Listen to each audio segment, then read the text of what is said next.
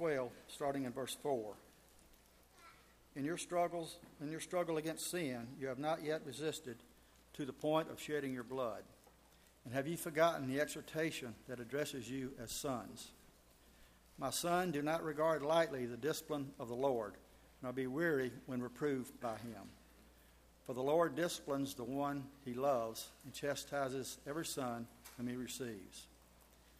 It is for discipline that you have to endure. God is treating you as sons. For what son is there whom his father does not discipline?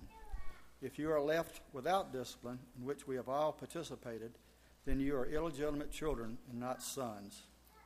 Besides this, we have had earthly fathers who disciplined us, and, respect, and we respected them. Shall we not much more be subject to the Father of spirits and life? For they discipline us for a short time as it seemed best to them, but he disciplines us for good, that we may share his holiness. For the moment, all discipline seems painful rather than pleasant, but later it yields the peaceful fruit of righteousness to those who have been trained by it.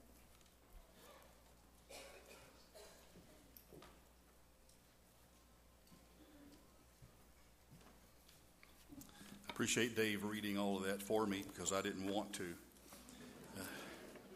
But I do want you to keep that passage before you as, you as we study together this morning for the next few minutes. I wanted to share with you a Father's Day funny as we began. The parent child relation, this was sent to me, I think, by way of email. That's a computer, right? Okay. The parent child relationship is a fundamental building block of society, basic to life, which makes the world function. The command to honor your parents gives order and stability to life. A Sunday school teacher asked her students, Is there a command that teaches you how to act towards your parents? And the class responded immediately and in unison honor your father and your mother. Then the teacher asked, Is there a command that teaches you how to act toward your brother? The group was stumped for a few minutes, and then one little fellow called out, Thou shalt not kill? That's a story with some history behind it. I know that focusing on the disciplined dads this morning may seem uh, a little strange to some of you because uh, that may be more likely to evoke flashbacks than, than it does any kind of uh, happy memory. But I want us to know that the Hebrews writer in the text that uh, Dave just read from is writing to Christians who are undergoing all kinds of persecution, hardship, and oppression. And he's writing this letter to help them, and, and they need some encouragement to hang on and not give up. And that's the primary thrust of this entire book. And among other things, he said, in your struggle against sin, as, as Dave just read, in your struggle against sin, you have not yet resisted to the point of shedding your blood. And you have forgotten that word of encouragement that addresses you as sons. That whole text is about the fact that we are all sons of God. Now, you may be a daughter of God, but you still get the idea. Generically speaking, we're all God's children. And then he quotes from Proverbs 3, the verse that I really want us to lock in on for just a few minutes. My son, do not let, uh, make light of the Lord's discipline. Do not lose heart when he rebukes you, because the Lord disciplines those he loves, and he, he punishes everyone that he accepts as a son. I'm going to share a little bit of my own personal background in this regard, if I can, today because my dad was pretty straightforward when it came to the discipline of his children.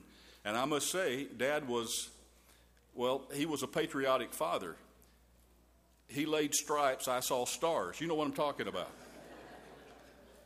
and my dad would tell you to do something or not do something. That was your one warning. There were no warning shots that were fired across the bow. And if we disobeyed, Dad was pretty much one dimensional when it came to the punishment that he administered. I cannot recall one single time in my growing up years that my dad ever uttered these words Now go sit in timeout. If we disobeyed, we got a whooping. And that's spelled W H O O P I N apostrophe, which is, for those of you who have experienced that, is completely different than a whipping. And you know exactly what I'm talking about. And my, once my dad got to the whooping stage, he was very open minded about how a whooping could be administered. It didn't matter to him if we got a whooping in the morning or the evening, on inside, outside, or standing up or, or bent over. He could get a whooping with a switch, a belt, a strap, a paddle, or his hand. But I guarantee you, a whooping was a whooping when it came from my dad. Now, I want to emphasize, let you get the wrong idea, that my dad was, never did anything to us that was remotely abusive. Please understand that. His discipline was never abusive, but it was always effective. And I know that our society has changed a lot in the last 50 years since I was living in my father's house. Some things, of course, are for the better, and it's quite obvious that some things are for the worse. There seems to be an entirely different attitude about the discipline of parents and their children. Now, I'm certainly not setting myself up as an authority on this, on this matter this morning, and I want you to know that. But somehow I think there's a difference in threatening a rebellious child with go sit in time out and threatening that same child with a whooping. At least that was the case for me. If dad ever threatened me with time out, I know it would not have made near the impression on my posture or my posterior as a whooping would. I tried as my kids were growing up not to be one dimensional in my approach to discipline either. I tried to be consistent in my approach with each, each of our four children. But I found out what worked, and I may be, if you've got more than one kid, you probably know that this is your experience as well. I found out that what worked best for one child did not necessarily work best for all of our children. Or in some cases, it did not work for any of the other children. And, and don't get the impression that I thought that spanking was always the thing to do in every case. That is not the case. I've heard of mothers and, and, read about fathers who, who have gotten very creative in their approach to discipline, and I applaud them for it. If you can get creative and, and you can do what is, is, is effective in their situation, then I would encourage you to do that. I just know we've got to do something.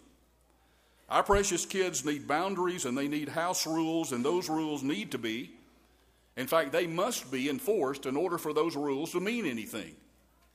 Some psychologists have told us that kids who do grow up with rules and discipline grow up feeling loved and secure, much more so than kids who grow up without any boundaries. And I think that we all appreciate the fact that that makes some kind of sense. But our text this morning, if you'll look again at Hebrews chapter 12, is a section of Scripture that deals with God's discipline of his children. This is primarily talking about God's discipline of his children, and we need to understand that going into the study. And we have to assume that if God is doing the disciplining, then he's doing it right. Wouldn't we all make that assumption? And it's important for us as Christians to know that God does discipline and correct and teach us still today. This is not just something that the writer is writing for the first century Christians that would be relevant and germane at that time. Oh, no, it's, it's still truth 2,000 years later. Every word that he spoke that Dave read a moment ago in this text is still very much pertinent and relevant to our situations today. God does that because he's a father and because he loves us. Don't miss that. It is the Father's love that is driving his discipline, and we need to learn something from that in our own experiences as moms and dads. And at the heart of this text is the discipline that comes from God, and I realize that, and we all need to realize that.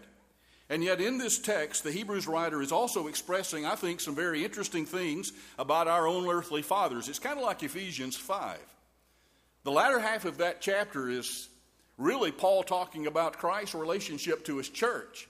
But we tend to think he's talking about marriage. No, he's talking primarily about Christ's close, intimate relationship with his people, his church, but he simply uses marriage because that's the closest that he can come to thinking about any other relationship would be that close and that intimate. And so uh, the, the other side of the analogy is really the marriage discussion there. And that's what the Hebrews writer is doing here by inspiration.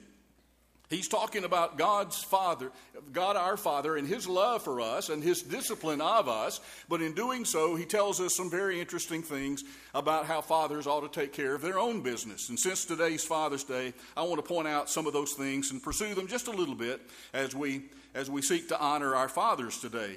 If you look at verses 9 and 10 in, in, in our text specifically, notice there are four things that the Hebrews writer says about fathers. Let's take those things in turn. Number one, he begins very foundationally, very fundamentally by saying God's discipline is compared to our own dad's discipline. That's verse 9.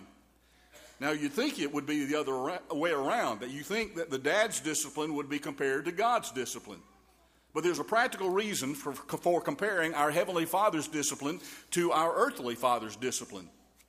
Because when the Hebrews writer compared the way God disciplines you to the way your own father disciplines you, you're going to immediately understand that. If any of you have ever been on the receiving end of your father's discipline, you can immediately go, Oh, yeah, I get that. I know how my father disciplined me. I, many of us know why they did that. And, and they, we also understand the love behind that, even though at the time that may not have made a whole lot of sense to us as kids.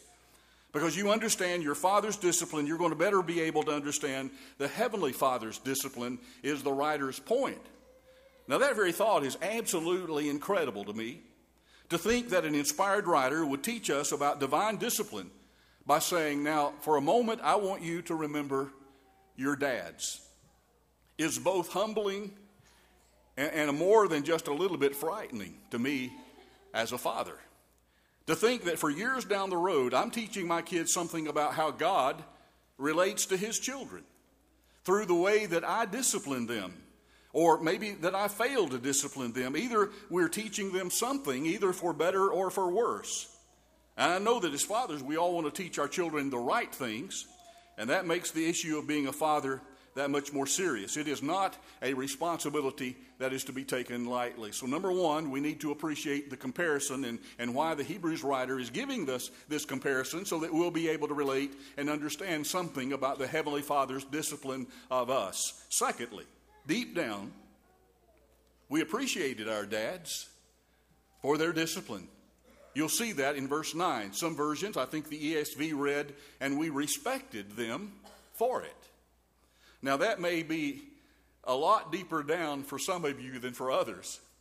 Uh, some of you, years removed from your father's house, still have that buried deep down. I don't understand why they did what they did in terms of their discipline. But the text says that the dads disciplined us and we respected them for it. Isn't that the truth? I know that's true as I look back over my life. Many fathers are hesitant to discipline their children because they think that that will distance them from their children.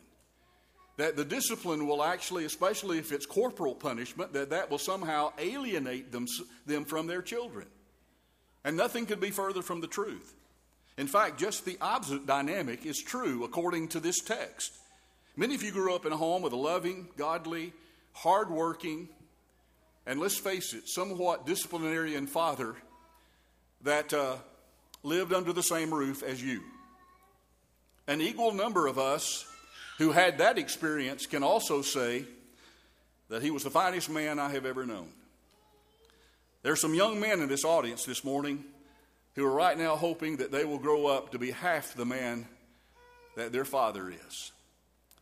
But our postmodern society does not accept that notion. They do not see any kind of discipline that way, and, and you and I have to appreciate and at least understand that dichotomy. But I'm still telling you that children, what children want and what they need are boundaries. Clearly defined, well maintained boundaries. But children are not going to sit down and tell their parents that. They're not going to sit down with mom and dad and say, I really appreciate uh, the discipline and I appreciate the fact that you've got rules. And their kids are not going to do that typically, but in fact, they might not be able to put their finger on it and realize what's happening for themselves, but they want the security of knowing where the limits are because there is safety in those limitations that have been lovingly set for them. Don't worry and I'm talking primarily today, for obvious reasons, to dads, but to moms as well. Don't worry about being too hard on your kids. You'll probably not be as hard on your kids as life will be if they grow up in a home that doesn't have any rules and boundaries. I'll guarantee you that. And certainly, you don't want to be the kind of father that Paul describes, at least in passing, in Ephesians 6, verse 4, when he says, Fathers, do not provoke your children to discouragement. You don't want to be that dad either. That's the other end of the extreme, and that is the guy who has rules and regulations with no reasons, and that he de- is so demanding and such a perfectionist in terms of his kids' behavior that they ultimately just get discouraged and give up and say, You can't please this guy. Paul says you don't want to be that kind of father either. But the writer in our text is speaking, folks, he is speaking an eternal truth when he says that we respected our fathers for their discipline. Here's the third thing I want to point out about this text. Our dads do, did the very best that they knew how to do. Look at the latter part of verse 10. The phrase is, as they thought best, or as it seemed best to them. I think it's very interesting that the Holy Spirit, in inspiring the writer to, to use this language, chose these words. They disciplined us, get that, as they thought best or as it seemed best to them. So our fathers are, have done that or they're doing that. They discipline us as they thought best for us. And I'm here to tell you today that that's all that any dad can do. He can only do what he thinks best at the time and giving the circumstances. A hundred years ago, I remember watching a TV show called Father Knows Best. And uh, Robert Young was the father who happened, in that case, to know best, who played Jim Anderson, and he was the father of three children Princess, Bud, and Kitten. And I'm assuming those names were not the names that appeared on their birth certificate. Now, when it would come on in reruns, I can remember thinking, what's Marcus Welby doing playing somebody's dad? Some of you know exactly what I'm talking about. But the truth is, we grow up in homes where a father, a father thinks best. What he, what he is hoping and what he is aspiring to do, he thinks that that is best. And I'm telling you, that's pretty much the way discipline works. I'm convinced that the only time when you are absolutely sure what's best for your kids, when you are undeniably confident about what's the only appropriate way of raising your kids, is before you have them. And I think some of you know what I'm talking about in that regard as well. Before our first child came along, I can't tell you the number of times I said, My kid will never act like that. Or as a parent, I will never do or I will never say that. And let me tell you, I have eaten those words for breakfast, lunch, dinner, and afternoon snack many, many times. But when children come into your home, when you're actually responsible for those little lives and those souls, when they come into your home and into your life, from then on it becomes as you think best. And that's okay. And it's a great relief to me to know that I do not have to be Dads, listen to me, that I don't have to be and you don't have to be a perfect father. Let me tell you, dads and moms, something. There's only one perfect father, and he doesn't live here on earth. His address is in heaven. And I know one far from perfect father who happens to live at 355 Wagon Park, Montgomery, Alabama. But dads, being, being imperfect is okay, and that's your job. Somebody has to love and discipline those children and if you've read Ephesians chapter 5, you know that God has told us, not asked us, but told us that we are to be the point man in our homes. We are to walk point. We are the ones primarily responsible for the spiritual upbringing of our kids. And Father, sometimes, sometimes you'll be wrong. And it may seem when you are in the midst of battle, or even when you're looking back on your experiences as a dad, you may think, well, I, I, guess I was wrong a lot more times than I was right about some of these situations. But you see, the quest, the challenge for us as fathers is to be guided. I hope you're listening. Is to be guided by this word and to do what you believe is best in light of God's will for you and for your entire family, even when it is not the most popular thing to do. You're going to guide your children in the way and the will of the Lord. Here's the fourth thing and the last thing I want us to notice about our text this morning. Our dads are with us for only a short time. Look at the first part of verse 10. For a little while, or the New King James Version reads, for just a few days. I'm so very much aware of that in my own life. This is maybe more about me than you want to know, but in a couple of months I'll turn 66. I don't know how that happened, except to say rapidly. My own father passed away 12 years ago as of August the 20th, 2007. And I can vividly remember those years, decades ago, when I lived under my father's roof, stuck my feet under his table, and my father's discipline, even though at the time it seemed like it was all I could think about as I look back on it, it seems like such a very short time ago. And some of you have experienced that. I want our young people to know that when I lived under my dad's roof and, and stuck my feet under his table, I wanted time to fly.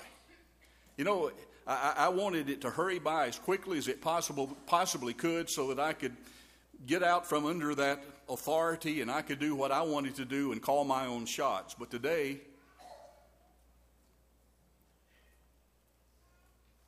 Today, I wish I could still see my dad. You know, I don't have any major regrets as I look back over my life. Emphasis on major. Oh, there's regrets, but not major regrets. But I regret that the last time my dad and I played tennis, I didn't know it was the last time. And if I had, I'll guarantee you, I would have cherished that moment much more than I did. Looking back, I, back, I know that my time with Dad was all too short. And young people, I remember sitting right where you're, th- you're sitting right now and being your age and looking at people who are in their 30s and 40s and even 50s and wondering how do people that old even walk? But I'm telling you, just as quickly as you can turn around, you're going to be right where I am. And you're going to be getting old. You're going to be raising your own kids, and your parents will be elderly. And then your parents will be gone. And you'll be sitting there in the quietness of your own room, wondering, where in the world did all the time go?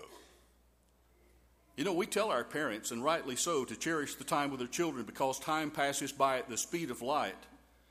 Let me tell you something, folks. The other side of that coin is also operational.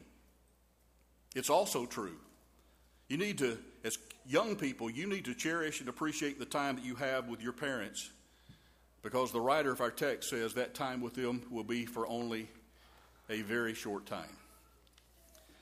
I have an article I want to end with this morning that was written by George Cunningham, who happens to be an elder of the Lord's Church over in the Fort Worth, Texas area. And he wrote it on the occasion of sending his first child, Angela, off to college. And I've saved this article to share with you on Father's Day. It's called one, Just One Set of Rollers. Here's what he writes How can this be? How can the cute little baby that had the single curl on top of her head, the precious little girl that wanted Santa to have a vacation because he was so busy, busy, busy, and the energetic child that loved to work a little, play a little with her mother, now be such a poised and beautiful young lady easing into adulthood? How could that little girl that, that felt somewhat awkward then have so quickly turned into such a beautiful Christ filled person that touches with joy and compassion every life that she encounters? It didn't really register until yesterday when we were saying a prayer for her safety and happiness as we were about to take her to college for the first time that this, this same little girl was taking the first step toward becoming less dependent on her mother and me, and one step closer to having another man become the most important male figure in her life. And somehow, as I struggled to make it through that prayer and I wiped away the tears, I knew it was for the best that she had the strength and the character to make her own way in the world while following God, and the opportunity to discover her own true lifelong companion were things that could only be accomplished away from the sometimes overprotective hands of her loving family. My question is how in the world did it happen this fast? When this morning I saw just one set of, of rollers where there used to be two, and I saw her now empty spot at the table where she usually ate breakfast at the same time as me. The lack of confidence in our parenting really set in. Did we prepare her adequately for all that she'll encounter when she's on her own? Did we help her sufficiently strengthen her faith in God so that when the evil one comes, and he always comes, she'll be able to recognize and defeat him with God's help? Did we immerse her deep enough in our love so that she will know that no matter what mistakes she makes or how difficult the path becomes, she'll always have a non judgmental place filled with love and compassion to which she can run, and that will not only welcome her back, but will also run to meet her on the way? As I walked past her room this morning, and I saw the bed that still wasn't made, my heart was filled with a desire to call her to make sure she was safe and that she knew how much we loved her. But instead, I just said a prayer for her, asking God to make His and our love for her more and more tangible and understandable and desirable over the next difficult days and weeks and years in such a way that she'll be determined to pass it on to her own husband and children and family and friends. God, thank you for blessing us with such a wonderful gift as our, our little girl. She was entrusted to our guidance such a short time, has been such a joy to us and to so many others. and now confidently we place her in your loving care. We know that even though we ache to be alongside her as she takes these steps to cross over into adulthood, that the place where you have her now, encircled in your arms and embraced close to your heart, is exactly where she needs to be. And we place all of our confidence in you to finish the work that you entrusted us to begin. Thank you for loving our little girl. Not just because I am one, but I can say without a doubt this morning that dads are special people. And let me tell you, if you were raised by a loving and godly father, then as the writer says in our text, you can know something about how deep the Heavenly Father's love is for every one of his children, and that gets the most of us. If your dad is still alive today and you can take him out to lunch, if you can hug his neck, if you can call him on the phone, then take time to also thank God for your dad and spend a little time actually thanking your dad. Do you have a godly dad or mother somewhere who's praying for you to come to the Lord, to become a Christian? Do you have a parent who's praying for you to maybe come back to the Lord before time runs out? Maybe the greater question that we need to ask this morning is Dad, do you have a son or a daughter somewhere who is praying for you to come to the Lord? There's nothing that they would wish far more than their father become their brother in Christ in the waters of baptism. And so, if you need to respond to the Lord in any way, then we plead with you to come while we stand and while we sing.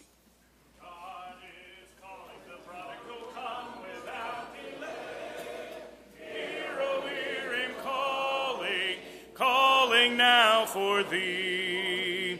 Though you've wandered so far from the presence, come today. Hear his loving voice calling still.